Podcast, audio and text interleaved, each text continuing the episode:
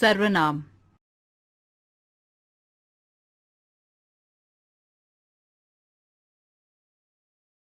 अगर मगर जगर, अब होगा सर्वनाम का ज़िक्र। प्यारे बच्चों, आज मैं आपको नीलम परी से मिलवाऊँगी। नीलम परी मेरी सहेली है। नीलम परी नील महल में रहती है। नील परी के माता पिता नीलम परी से बहुत प्यार करते हैं। नीलम परी का एक छोटा भाई भी है। नीलम परी अपने भाई का बहुत ख्याल रखती है। ओहो, ये मैं क्या बोलती जा रही हूँ? नीलम परी नीलम परी नीलम परी। इतना अटपटा लग रहा था ना? शायद आपको कुछ समझ भी नहीं आया। समझ आया क्या? आइए, मैं दोबारा बताती हूँ। नीलम परी मेरी सहेली है। वह नील महल में रहती है। उसके माता पिता उसे बहुत प्यार करते हैं। उसका एक छोटा भाई भी है। वह अपने भाई का बहुत ख्याल रखती है।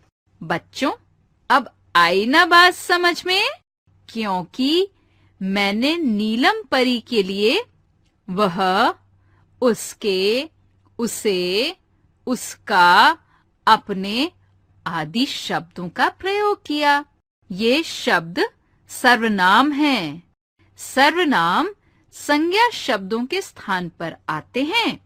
यानी कि जो शब्द संज्ञा के स्थान पर प्रयोग में लाए जाते हैं, उन्हें सर्वनाम कहते हैं। कुछ सर्वनाम शब्द इस प्रकार हैं। मैं, हम, मैंने, हमने, मेरा, मेरी, तुम्हारा, तुम्हारी, मुझे मुझको। मुझसे तुमसे। तू तुम। तूने तुमने। मेरे हमारा। तुम्हारे इसका।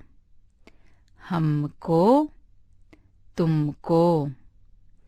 हमसे आपसे।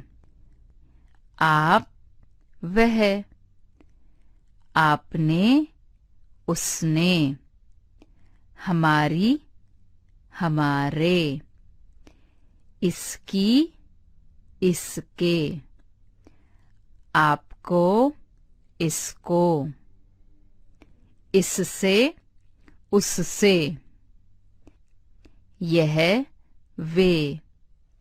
इसने इन्होंने उसका उसकी तुम्हें इन्हें उन्हें इन्होंने।